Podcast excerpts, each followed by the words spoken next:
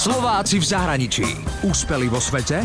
Doma ich nepoznáme. Začínal ako výrobný pracovník, teraz riadi firmu v Spojených Arabských Emirátoch. Dnes vám predstavujem ďalšieho úspešného Slováka v zahraničí.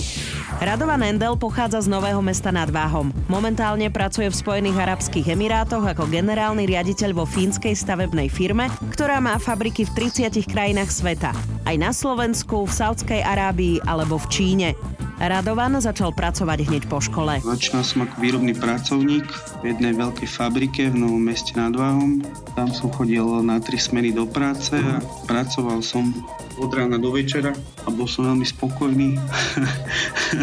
Takže takto to začalo nejako a tam vlastne aj v tej firme som dostal veľkú školu profesnú života. Potom sa dostal do fínskej firmy, pre ktorú pracuje už 9. rok. Najskôr na Slovensku, ale potom chcel zmenu. Tak dostal ponuku ísť do Spojených Arabských Emirátov, kde prvé 3 roky pracoval ako človek zodpovedný za výrobu, investície a logistiku. Teraz prebral zodpovednosť za celú spoločnosť.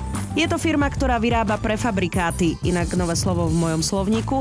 Sú to diely stavebnej konštrukcie vyrobené vopred, takisto vyrábajú spoje a produkty, ktoré pomáhajú stavať moderné budovy a šetriť náklady.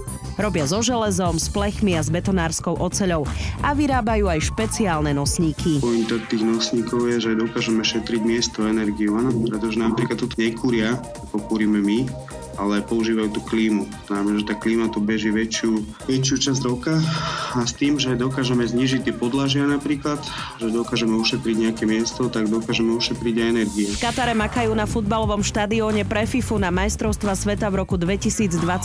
Potom v Indii stavajú obrovský office pre Google, tiež obchodné domy či rezidenčné areály v Saudskej Arábii. Pýtala som sa, ako to v praxi funguje a každý projekt má developera. Nejaký bohatý šejk, ktorý chce postaviť postaviť obchodné centrum, tak si zavolá architekta a stavebnú spoločnosť, ktorá mu to postaví. Títo dva ľudia musia spolu spolupracovať, ten architekt aj ten prevádzkovateľ, ktorý bude stavať tú budovu. Vlastne do toho my vstupujeme, tomu architektovi pomáhame s tým dizajnom a zase tomu prevádzkovateľovi sa takisto snažíme pomôcť, aby nejakým spôsobom ušetril náklady a musíme mu vysvetliť, ako používať naše produkty. Život v arabskej krajine je však úplne iný a Radovan priznal, že to bola riadna zmena. Nič nerozumel, aj keď si myslel, že vie po anglicky. Som išiel napríklad na políciu si vybavať vodičak a mali tam tiež taký, ak to u nás chodí, policajný bufet, kde teda ešte tie, tie všetky tie nápoje a tie sendviče sú lacnejšie a predávali tam takisto nejakých tých chalani z Indie a som došiel za nimi a hovorím, že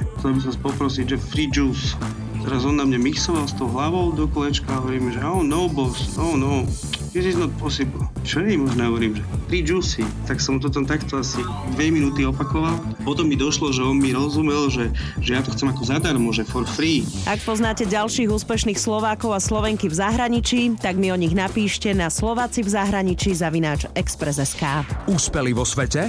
Doma ich nepoznáme. Slováci v zahraničí. Na Exprese a na www.express.sk.